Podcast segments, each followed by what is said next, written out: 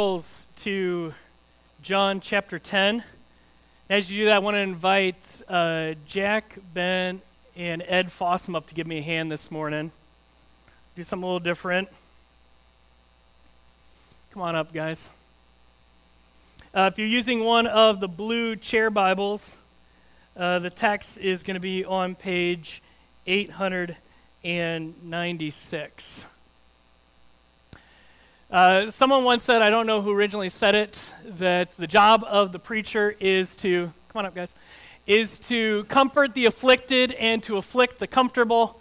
Uh, this morning is uh, we're comforting the afflicted, um, not these guys, uh, but uh, the next couple weeks we'll start afflicting the comfortable as we look into Jonah. But, um, but today's a comfort day. And so I want to start here. And uh, Ben, come here. Thanks, buddy. Okay, good. All right, and then the prop. Who's got it?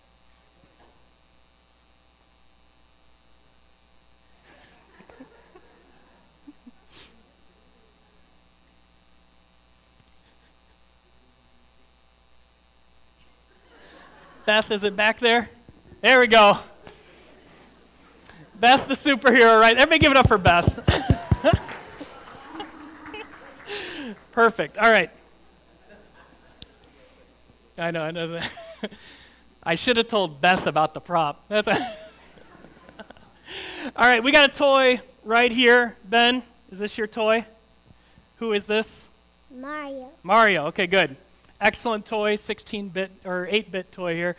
Um, okay, Ben, this toy. Here, come on over here. Come on over here. There you go. It's okay. I'm going to give this toy to you, but then I'm going to tell Jack to try to take this toy from you. Now, who's older, you or Jack? Say it into the mic. There we go. Jack. Okay. who's bigger, you or Jack? Jack. Yeah. Do you guys ever fight over toys? Yeah. Good. Good confession. Confession, good for the soul. Beth, we got it on record. This is recorded and going to the internet. All right. Now, you can hold on to this as tight as you can. Here, why don't you hold on to that as tight as you can? Okay? Or, here's an option. Because again, I'm going to let Jack do whatever he can to get that toy. Yeah. You can either hold on to it really tight, or you can give the toy to me. What do you think? Which one would be safer from Jack? You holding on to it or me holding on to it? Okay, why don't you hand that to me? Because here's the other thing. Why, why would it be safer? Because you're bigger. Yeah, I'm bigger. That's right. Now, here's the other deal. If you give this to me, I'm going to pass it to your dad to keep safe. Now, of all the people up here, who's the biggest, strongest person on this stage? I don't know. You don't know? I'll take that. I'll take that. who's bigger, me or your dad? I don't know. All right, let's stand next to each other. Ready? Here, come here, Ed. Who's bigger? Daddy. There you go. That's right. Your dad is the biggest one up here. So, as far as things being safe, who has the toy the safest of the people up here? Say it again. Daddy. That's right. Good. All right. Thanks, guys. I'll take the toy because I'm going to use it. All right. Thanks, Fossum boys. Everybody give them a hand.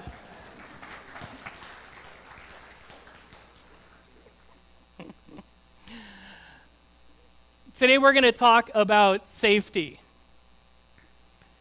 And again, I'm glad I'm glad that worked out because I've seen many times where that sort of stuff doesn't work out. So thank you, Fossum boys. Um, but right, that toy was safest in Ed's hands. Ed is was the biggest, strongest guy up here. And Ben knew for his toy to actually be safe, he needed to put it in his father's hands. And Jesus, in our story today, in our section of text, is going to use a very similar metaphor. And he's not going to talk about Ed's hands, but he's going to talk about his own hands and God the Father's hands and the safety that his sheep, his people, have in those hands. So, our big idea this morning, if you're following along in the outline provided in your, bu- in your bulletin, is this. If we belong to Jesus, we have the secure promise of eternal life. So, let's start John chapter 10. We're going to begin in verses 22 to 24. This is going to set the setting for our text this morning. Follow along as I read. At that time, the feast of dedication took place at Jerusalem. It was winter, and Jesus was walking in the temple in the colonnade of Solomon. So the Jews gathered around him and said to him, How long will you keep us in suspense? If you are the Christ, tell us plainly. So John tells us what part of the year it was. This was during the feast of dedication, or what we know today as Hanukkah. And he tells us it was winter, so Jesus is in a part of the temple called the Colonnade of Solomon. So the people who knew the temple would have known exactly where Jesus was. And as he's there, there is a group of Jewish people who come around him and say to him, verse 24, How long will you keep us in suspense? If you are the Christ, tell us plainly. They want to know they want to know from Jesus to speak plainly, to say if he is the promised Savior or not. Now, we don't know specifically if the tone of the question, we don't know if this was a combative question or if it was a sincere question. But what is clear in this text is that they see Jesus as the problem. The reason they don't know is because he, to quote them, has not spoken plainly enough. And in Jesus' response in the next verses, he responds by saying, Look, I'm not the problem. So let's look at verses 25 to 27. Jesus answered them, I told you, and you do not believe. The works that I do in my Father's name bear witness about me but you do not believe me because you are not part of my flock. My sheep hear my voice, and I know them, and they follow me. Now, Jesus' response is a little interesting because we don't have a verse in our Bible where Jesus says, I am the Christ. But in Jesus' mind, outside of conversations with the Samaritan woman in John 4 and a conversation with the disciples in Matthew 16, even though the people don't think he is speaking plainly, Jesus here, he believes he spoke plainly. And since we believe Jesus doesn't lie, we need to understand how he spoke plainly. Look at what he says in verse 25 The works that I do in my Father's name bear witness about me. This has led commentators and scholars to understand that what Jesus is saying is that he spoke plainly through his miracles. But also, when we look at the rest of the Gospels, we see all the different terms that Jesus did use for himself. Where he did call himself the Son of Man, which was a title used for the Messiah. And later on in this text, he's going to call himself the Son of God. And so, in Jesus' mind, he's not the problem. They are the problem because he has been clear enough. One author writes about this when Jesus says, I did tell you, he is not referring to an explicit statement. Had he spoken plainly that they would have misunderstood him, for their notions of messiahship could not embrace a suffering servant or a kingdom not immediately political and military. At the same time, all of his ministry, both words and deeds, pointed in the one direction. In that sense, he had told them. The problem is not in Jesus' clarity, because through his miracles and through his other words, he had been clear enough, but we see the problem in verse 26.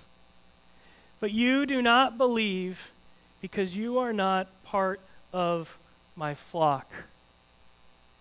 And Jesus in verse 27 returns to a truth we saw last week in the beginning of John chapter 10. My sheep hear my voice, and I know them, and they follow me. Throughout John 10, we see Jesus give us categories of how do I know I am a believer in Jesus? How do I know I belong to Jesus? How do I know that I am one of his sheep? Verse 27 My sheep hear my voice, and I know them, and they follow me. How do you know you're a believer in Jesus? You follow him in faith, in believing that he is who he says he is, the promised Savior sent by God to die and rise again so that our sins could be forgiven and that we would have the hope of eternal life. And then those sheep also follow his voice in obedience. And so we see this connection. It's not that Jesus has spoken plainly. The fact that they don't know is showing them that they are not one of his sheep. In the first part of our text today, they say, Jesus, you just haven't been speaking well enough. But Jesus says, You don't believe because you are not mine. And again, we return to this theme of true sheep of Jesus, true followers of Jesus follow in faith, their personal trust in Christ, and follow in obedience to his commands. It's at this time in verses 28 to 30 that Jesus turns his attention to those who do belong to him to those who are his sheep, who follow his voice in faith and obedience. And this is where we're going to spend most of our time this morning. In this powerful text of verses 28 to 30. And we're going to see, as you're seeing your outline there, the security of the sheep. Follow along as I read verses 28 to 30. I give them, that is my sheep, I give them eternal life, and they will never perish, and no one will snatch them out of my hand. My Father who has given them to me is greater than all, and no one is able to snatch them out of the Father's hand. I and the Father are one. Let's break down what Jesus says in these verses. Let's begin with the beginning of verse 28. I give them eternal life. There is no earning of eternal life among the sheep of Jesus. Any life that we have is a gift from Him. The reason that I highlight this is because every other religion outside of Christianity is performance based. Meaning, if you do enough good to outweigh your bad, that gives you whatever view of eternal life or heaven that that religion has. Not so with Christianity, not so with followers of Jesus. The eternal life that Jesus has is not based on our performance, but based on being a gift from Jesus. Now, why is that important and what does that have to do with security? If eternal life, if our salvation is a gift, then it is not based on my ability to earn it. And because if it was based on my ability to earn it, I would not. I want you to think of the anxiety you would feel if you knew that heaven was based on your ability to be good. Now, the Bible is pretty clear. We have a high view of ourselves. But at the same time, and the older and older I get, the more I understand this, nobody knows how bad you are more than you do. The older I get, the more I understand my sin and how sin infects like a virus everything I do. And if I'm honest with myself, if I understood my eternity to be on the basis of my ability to be good, I would be in terror for my life every day.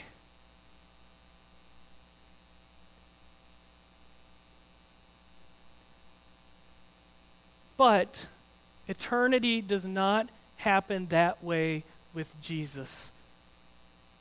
And thank God it doesn't. My eternity is not based on my performance, but is based on what Jesus did for me on the cross. He died for me, He rose again to complete the transaction. And because of that, He can give to me as a free gift eternal life, and he never takes his gifts back.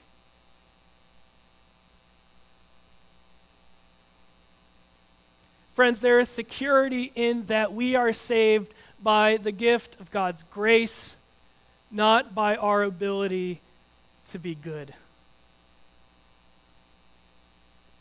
And since those who belong to Christ in faith are given eternal life, the second promise there is true, and they will never perish. When God gives eternal life, He doesn't say, You can only have this as long as you're good enough. When Jesus gives eternal life, you have it securely.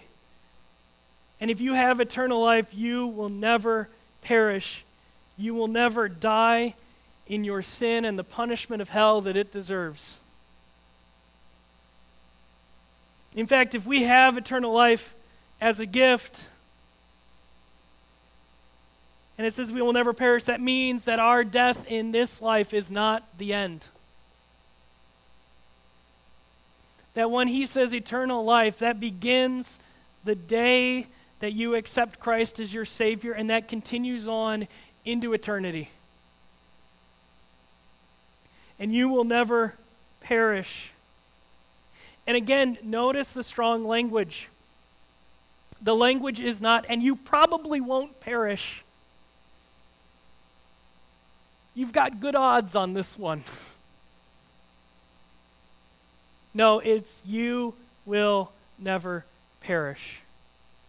There is a certainty and a finality to it that, again, cannot be promised and is not promised anywhere else in this world.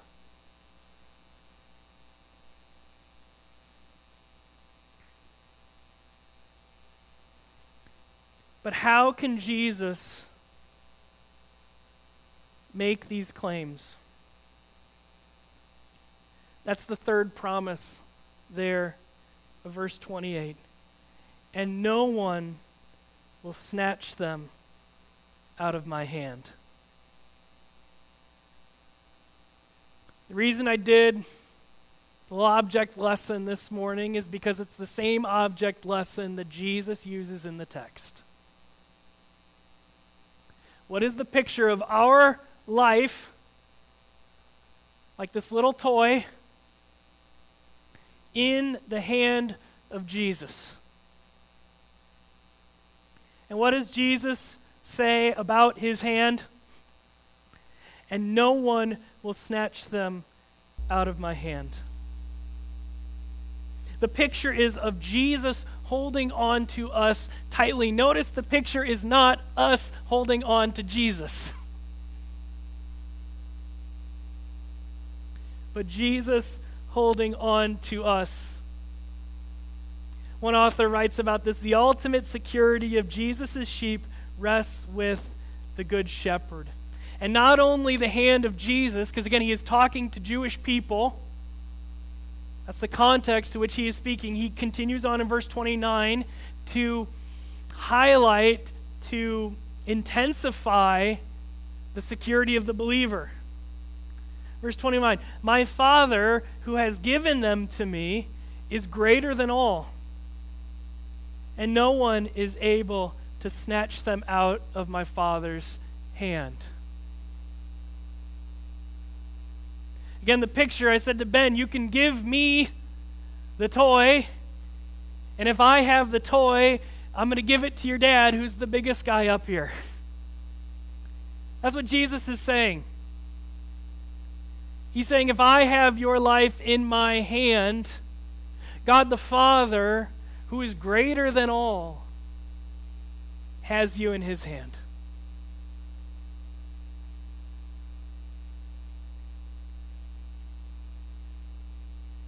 Again, one scholar writes about this if the Father is greater than all things or persons, there is no force or being sufficient to sever the relationship between the true believer and Jesus Christ. In short, as Paul would say to the Colossian believers, your life is now hidden with Christ in God. There can be no greater security. Again, keep that picture in your mind of your life. If you are a believer in Jesus, your life is held tight in the hand of the Father. And no one can snatch you out of the Father's hand. And to bring this part of the text to a close, and perhaps to jab at the people who, taught, who asked him, Why don't you speak plainly? Jesus concludes this part of the text with verse 30. How is he able to offer this security? How is he able to say, if you believe in me, you will be held in the hand of God the Father? He plainly says in verse 30, I and the Father are one. Now, we see from the rest of the chapter, the people who were listening know exactly what he has done because they try to kill him by throwing rocks at him. They try to stone Jesus for what he has said. And you can read about that in the rest of John chapter 10. But it is because Jesus is more than a man. He is both God and man. It is because of that that his death secures our salvation and our eternal life. It is because of his unity with God the Father that he is able to offer by his grace with full guarantee salvation and eternal life. That is how he can hold on to us. And that he can remain faithful even when we are not.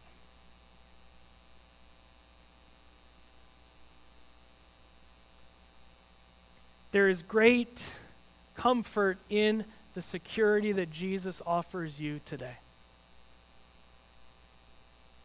Because it is a security that is offered nowhere else. That your security today and into eternity is possible through faith in Jesus Christ.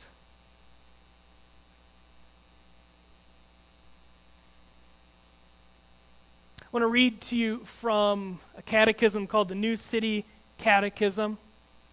Some of our kids are using this in their in their Sunday school currently. I want you to listen to question and answer number 1. And this is also historically from the Heidelberg Catechism if you're if you come from that tradition. Question and answer number 1, what is our only hope in life and in death? answer that we are not our own, but belong body and soul, both in life and death, to God and to our Savior, Jesus Christ. What is your only hope and comfort in this life and in death. That those who belong to Jesus are safe in his arms. Your comfort does not come from your ability to be good. Your comfort does not come from your ability to be better than the person sitting next to you. There's no sliding scale. There's no grading on a curve. But security is possible, and security is possible through faith in Jesus Christ and being held safe in his hands.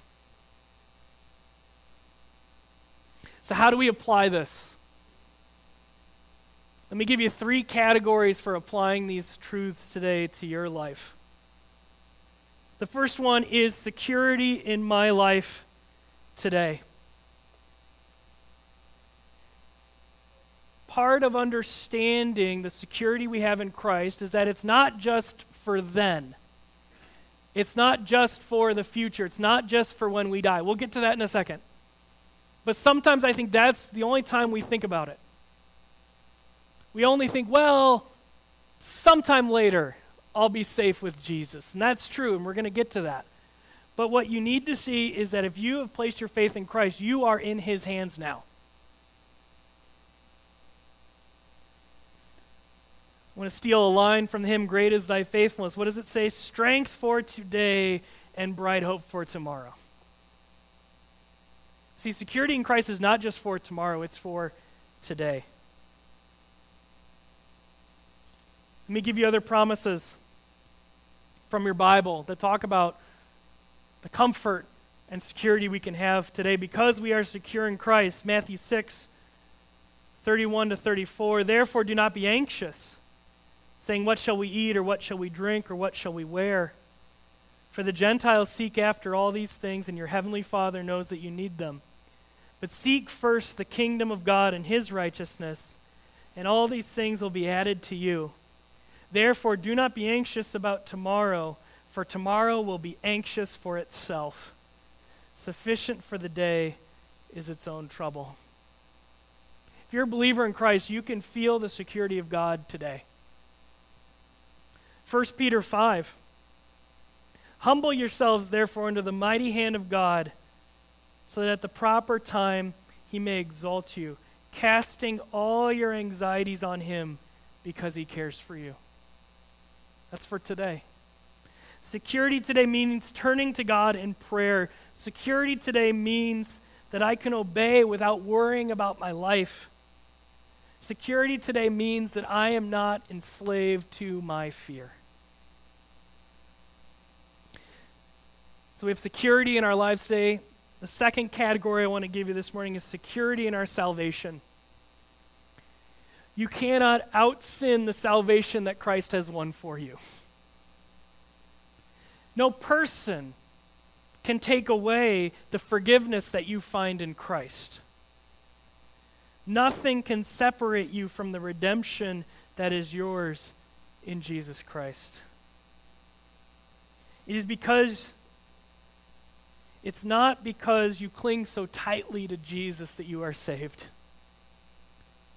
You are saved because it is a gift of grace by which he has taken hold of you. Let me read to you from 2 Timothy chapter 2. The saying is trustworthy.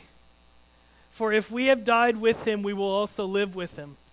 If we endure, we will also reign with him. If we deny him, he will also deny us. Verse 13. If we are faithless, he remains faithful for he cannot deny himself.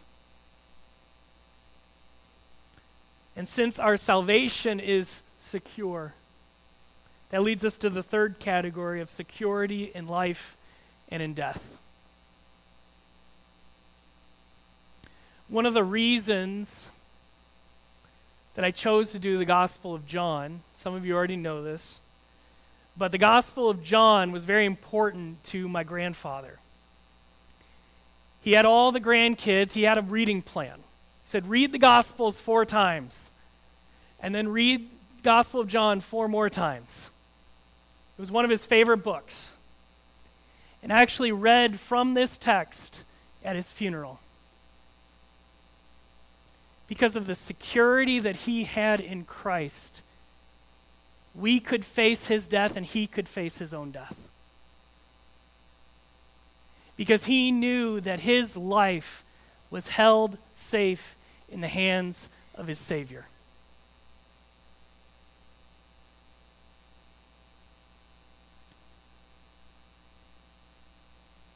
This is a reality that can either send us into terrible fear or can give us the hope that we need for today and the future. Those who belong to Christ, death is not the end. And in fact, if we belong together in Christ, that means our lives together will not even be separated by death because Jesus gives his people eternal life. If you believe in Jesus, your eternity is safe in the hands of God. Romans 8, 38 and 39. For I am sure that neither death, nor life, nor angels, nor rulers, nor things present, nor things to come, nor powers, nor height, nor depth, nor anything else in all creation will be able to separate us from the love of God in Christ Jesus our Lord.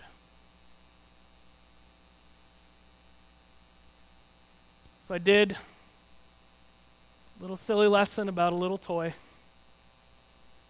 But just as this toy was safe in my hands and safe in Ed's hands,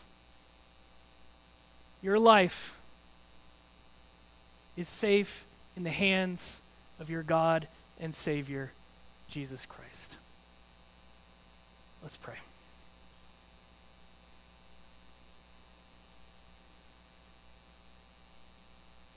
Father God, we thank you for the comfort of your word that if we have placed our faith in Jesus Christ, that our today and our future, our eternity, and our salvation is safe in His hands. That we would better understand the security that your grace offers us this morning.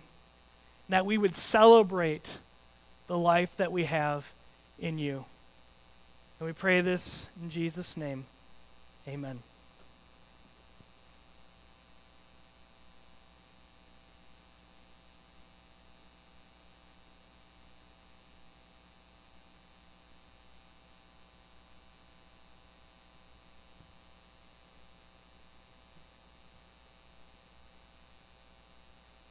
Stand together.